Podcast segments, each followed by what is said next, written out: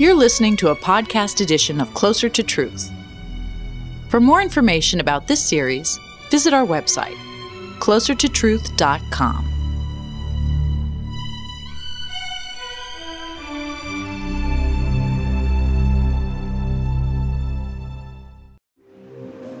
We know what it means to see and hear.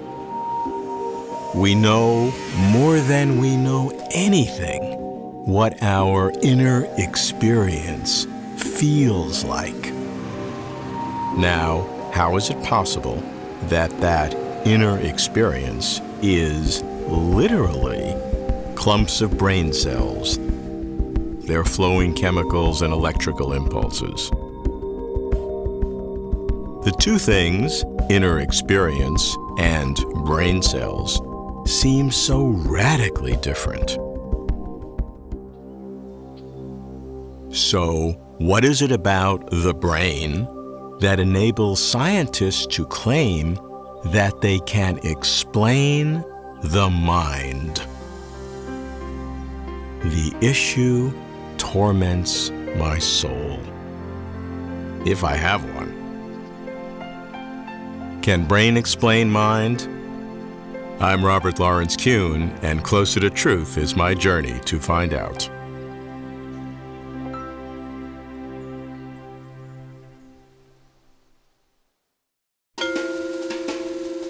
For proper biologists, it used to be that studying the mind, or consciousness, was off limits, outside the scope of real science they could tackle brain function, of course, but mind?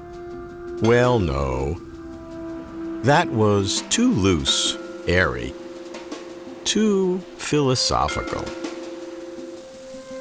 Professor Christoph Koch takes consciousness seriously. He seeks what he calls the neural correlates of consciousness. We meet in his lab at Caltech. Christoph, many non scientists think that consciousness cannot be explained by brain function. You talk about the neural correlates of consciousness. What exactly does that mean? People, let's see, in the West since 2,300 years, at least Plato and Aristotle have wondered about consciousness. And so many people think it's something that can't be addressed by science. I think nothing is further from the truth. We decided, okay, let's not worry about these endless philosophical debates and let's avoid that by focusing on something that almost everybody, no matter where they fall on the ideological divide, can agree on. And that is the correlates of consciousness in the brain. What we mean by that, there will be parts of your brain that correlate with any one specific conscious thought or memory or intention or belief. So when I feel me, when I feel sad, when I, have a toothache, all of those different conscious states, there will be correlates. We can ask which circuit in which particular part of the brain is necessary for this specific conscious uh, sensation, with which molecules, which synapses, which axon, which wires, what happens in sleep, what happens in dreaming, what happens under anesthesia when the person is put, um, is put asleep, what happens in coma. You are careful to distinguish between correlation and cause. Yeah, for, for several reasons. When you talk about causes, then you're taking a position and you're really saying, well, this is what causes this rather than this is what correlates with. And then you get, what exactly do you mean by causation? So, A, at the ontological level, we prefer to stick with, uh, with a more neutral correlation. But you're forcing them to admit that the correlation is absolute. Except with philosophers, you always find people who disagree. So there are some people who say the entire project of finding causes or correlates of consciousness in the brain sort of is doomed. You're not going to find anything interested. And consciousness, it's not only in the brain, it's not only in the body, but it's it's the entire interaction of the living brain with a living organ in its surround, and you can't loca- localize consciousness to any one component. But still, they have to admit that what you're seeing is, is correlated to whatever the, uh, the specific uh, the conscious event is. Yes, so I guess what, what they would say, yes, it's correlated, but so do many other things correlate with consciousness, and this isn't going to help you that much. While we think the project is to find ever more precise correlates, to ever make that, mm. that relationship between conscious perception in your head and, and some brain states ever more and more precise. So ultimately, we, we can begin to do this in a very crude way. We can put electrode in a patient and then you can stimulate. This allows us to ever more precisely pinpoint consciousness to specific neuronal populations in the brain. Christoph has made the neural correlates of consciousness serious science by discovering what's happening in the brain in real time when subjective experiences are sensed or felt. When I did my doctorate in brain research 40 years ago, it's what I dreamed of. But correlation is not cause, and the correlations thus far describe specific sensations. Can we get a full theory of mind or consciousness? Sticking still with pure biology. Rodolfo Llinás has a full theory. He explains the swirl of consciousness by swirling circuits in the brain. Rodolfo's a leading brain scientist from Bogota, Colombia. He's chairman of physiology and neuroscience at New York University. We meet in Bellevue Hospital. What do we know about consciousness from a brain point of view? Yes.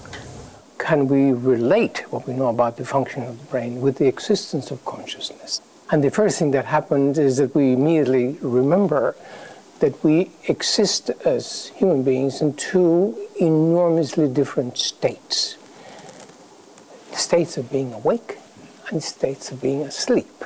Everybody sleeps. if you don't sleep, you die. Okay. Now, once something wonderful happens, when you sleep, you disappear. Your brain doesn't always create you. You are one functional state of your brain, which we call being awake. Okay, so if you were to say, now, what is the difference between being awake and being asleep? And this, this tells us something about the nature of consciousness. The answer is yes, it does, and the answer is beautiful. The thalamus and the cortex. The thalamus is a central nucleus inside the head that connects to the cortex. The cortex is a huge area of, of nervous system that goes back to the. So we have this circular event uh, that is continuously going on. So it's not like the thalamus is, is fires every, every if so often when the stimulus comes in. It's always going on. I think of it as a vortex, mm. something that is continuously like your heart. It never stops for as long as you live. The brain is never quiet. So there's this circuitry. It's a circuit. Circuits, thalamus to the cortex, the cortex to the thalamus, and so on. And the frequency tells you whether you exist or not. It is that beautiful, and it is almost, if you wish, pardon me, that simple. So if, you if your rhythms are slow, you don't exist. There is no consciousness. So what is it that's happening with your conscious? You're actually allowing certain areas of the cortex to be active and others to be non-active. Now you call this a, a mindness, a mindness state. So, How do you so, get so what happens is when you correlate what's happening in animals or in us, you find that this state is the state in which mind is generated. If you could remove the bone and actually see the brain looking at it, you will say, aha, I see what you're thinking. You can see it electrically. And then you can indeed see that, yes, the, the, the granularity increases so conscious state is a state of high granularity in the functioning of the thalamocortical system. Definition, no problem.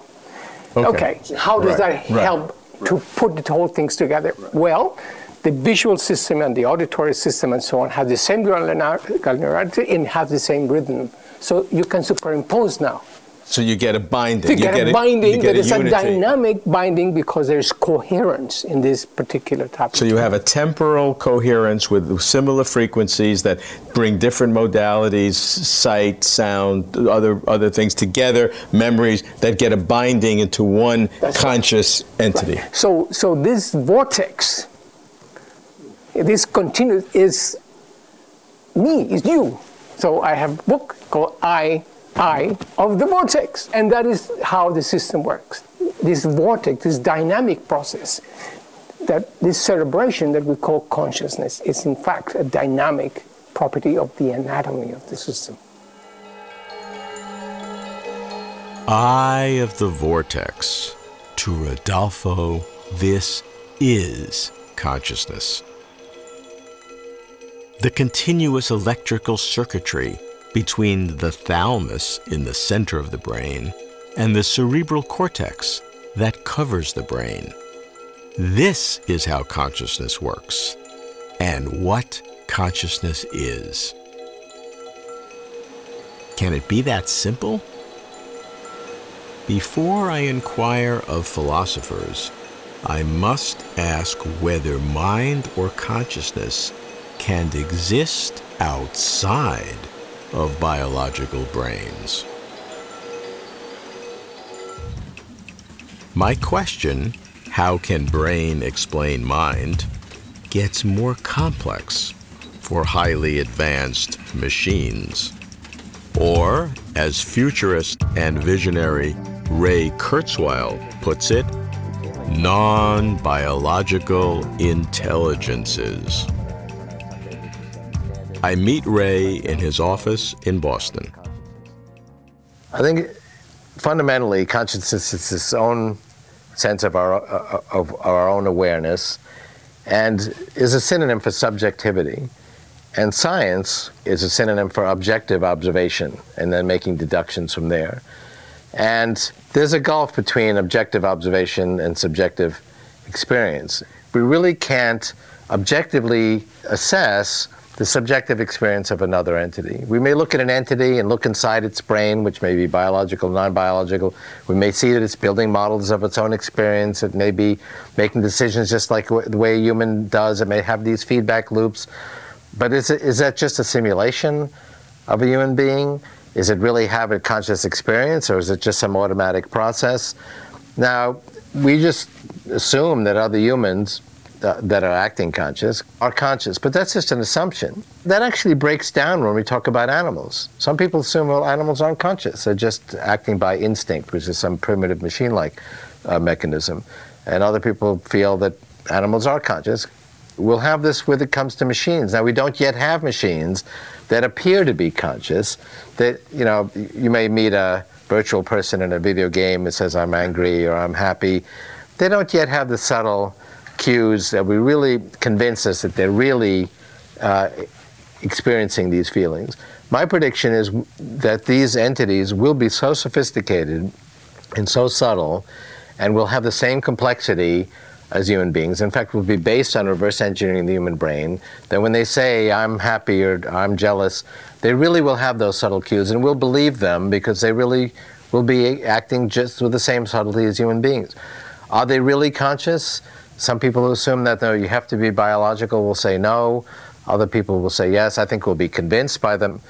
And if you accuse that system of being not conscious, it may get mad at you. It, will get mad at us, and and it'll be very smart, and it'll make us feel bad, and it'll convince us that it's conscious. But if you talk about fundamentally philosophically, there's no way to prove that it's conscious. Some people say, well, it's just a machine, and therefore it's just a simulation, and a simulation isn't reality.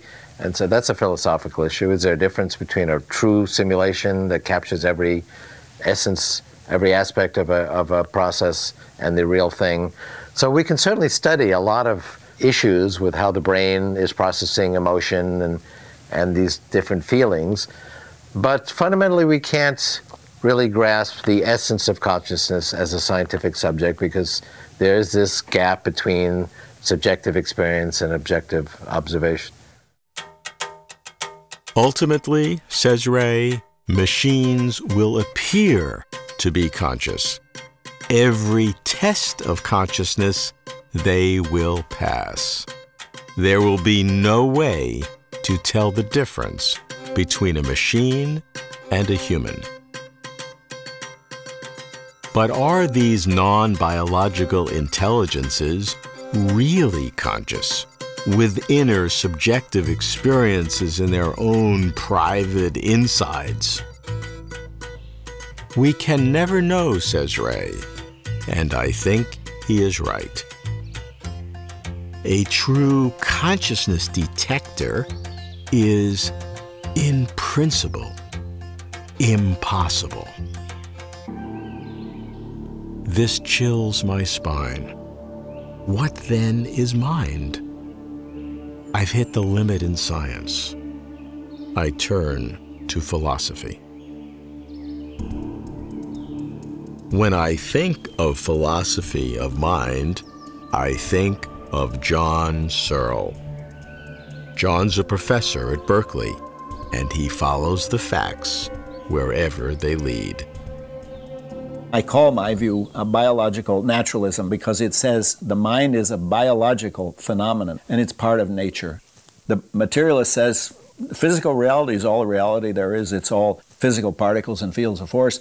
Uh, the dualist says there is a part of reality that's irreducibly mental, and I want to preserve both of those. Now, how do you do that?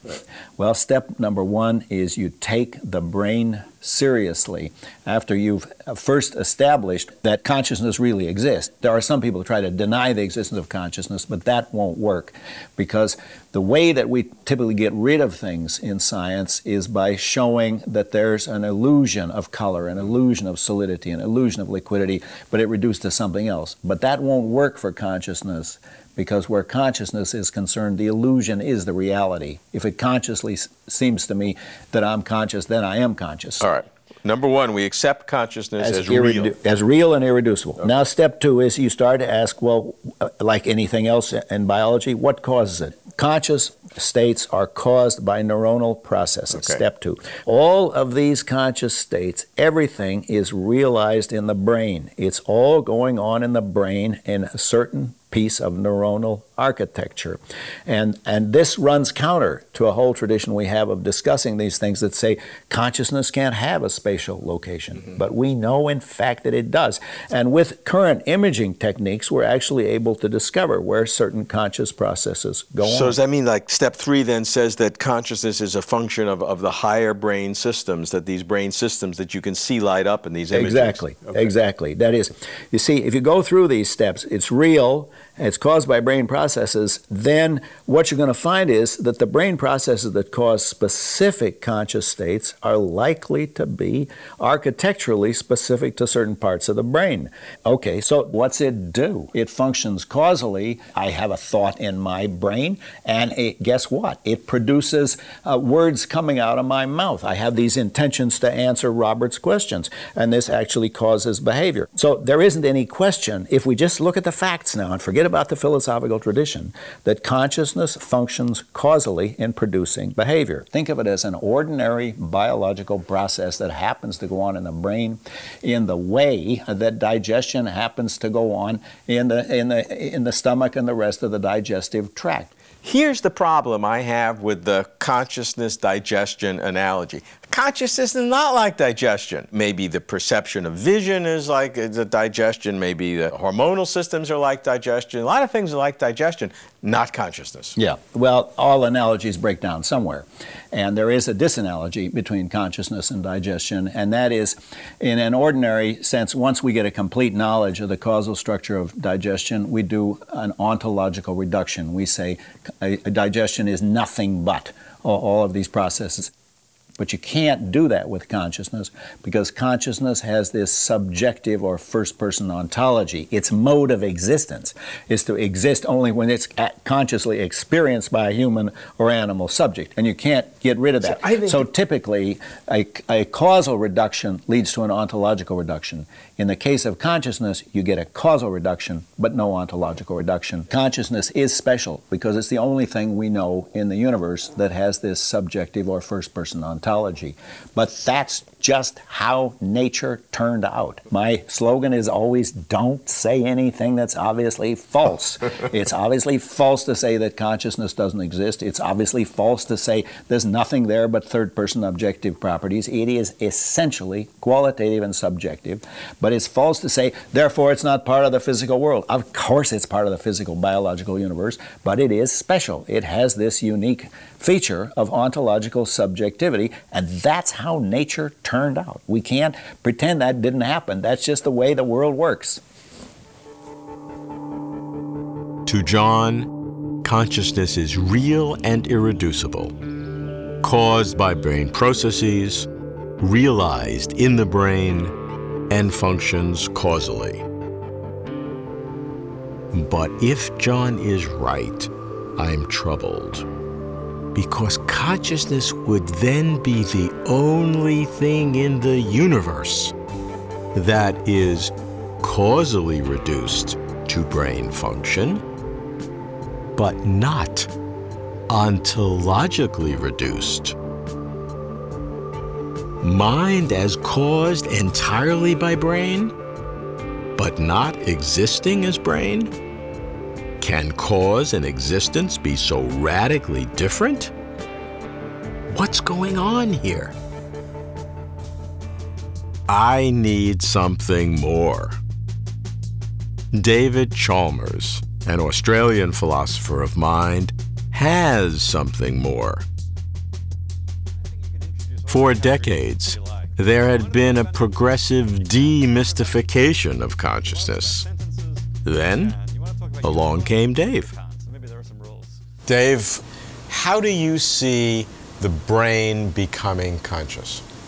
I think we need to distinguish between the project of finding neural correlates of consciousness and neural explanations of consciousness. So, right now, the science is developing really very fast and in exciting ways, narrowing down the neural correlates. We find out that certain cells in your inferior temporal cortex are firing when you're conscious of certain images visually, and we might eventually be able to find a massive covariation between the two, but nothing there yet is providing anything like an explanation of why we're conscious. Well, we're beginning to see some very sophisticated things. We, we, we, see cells that react if my hand is this way and don't react if it's this way, mirror neurons that, that will look like I'm doing something when I watch somebody else doing something.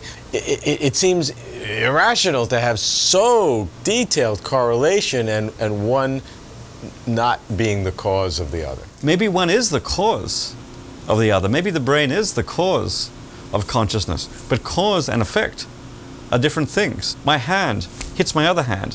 One thing caused the other thing. They're two different things. If my brain causes my consciousness, then consciousness is something distinct from the brain. The materialist view, the reductionist view, is that all there is to consciousness is the brain. That requires something much stronger than correlation. That requires sort of identification, saying there's just one thing here, not two.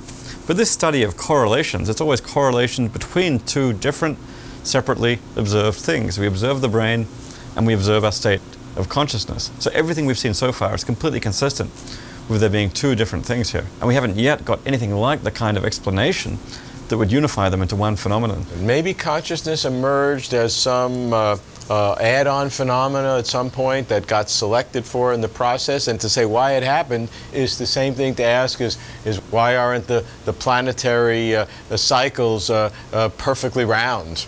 Well, there are some things in science that we don't have to explain.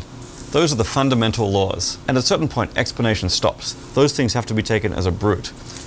If that's what we have to do for consciousness, if we have to take this fact that brain processes and consciousness go together as a brute fact in the same way, then all I say is we should take the same attitude towards it as we take in physics. We should acknowledge that as a fundamental law, not to be further explained. So I think that what we get out of all these experiments is a better and better understanding of the laws that connect consciousness with the underlying processes in the physical brain. But nothing about this shows that that's all that consciousness is. Why should any of that stuff be accompanied by subjective experience? You can know about all that without knowing what it's like to see red, what it's like to fall in love. That's a principled gap. It's not just a matter of how much neuroscience we know now. Now, could there be an utterly amazing scientific or philosophical revolution that so far none of us can yet contemplate? Sure, I can't rule it out, but we've just got to do the best we can for now. To Dave, no matter how much neuroscience we learn, we will never explain consciousness.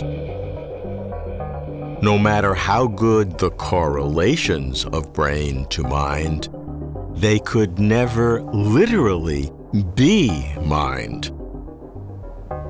There is something extra in consciousness which can never be explained by anything physical, chemical, or biological. Dave gives me what I need. But what I need may be a friend that's false. Most scientists explain mental activity in the purely physical terms of brain function. while others contend that consciousness must be more, and they suspect unknown, radically new kinds of laws. Still others wonder anew if mind has existence beyond the brain and is a wholly different kind of stuff. Can neuroscience explain consciousness, reducing mind to brain? Or does mind maintain an independent existence, an irreducible element of reality?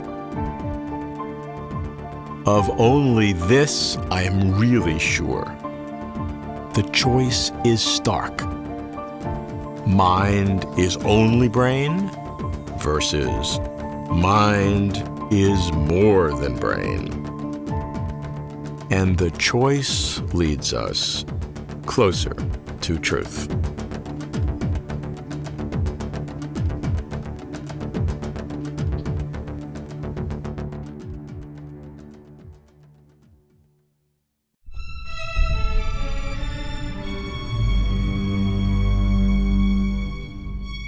Watch complete conversations with over 100 of the world's leading thinkers on cosmos, consciousness, and God, visit our website, closertotruth.com.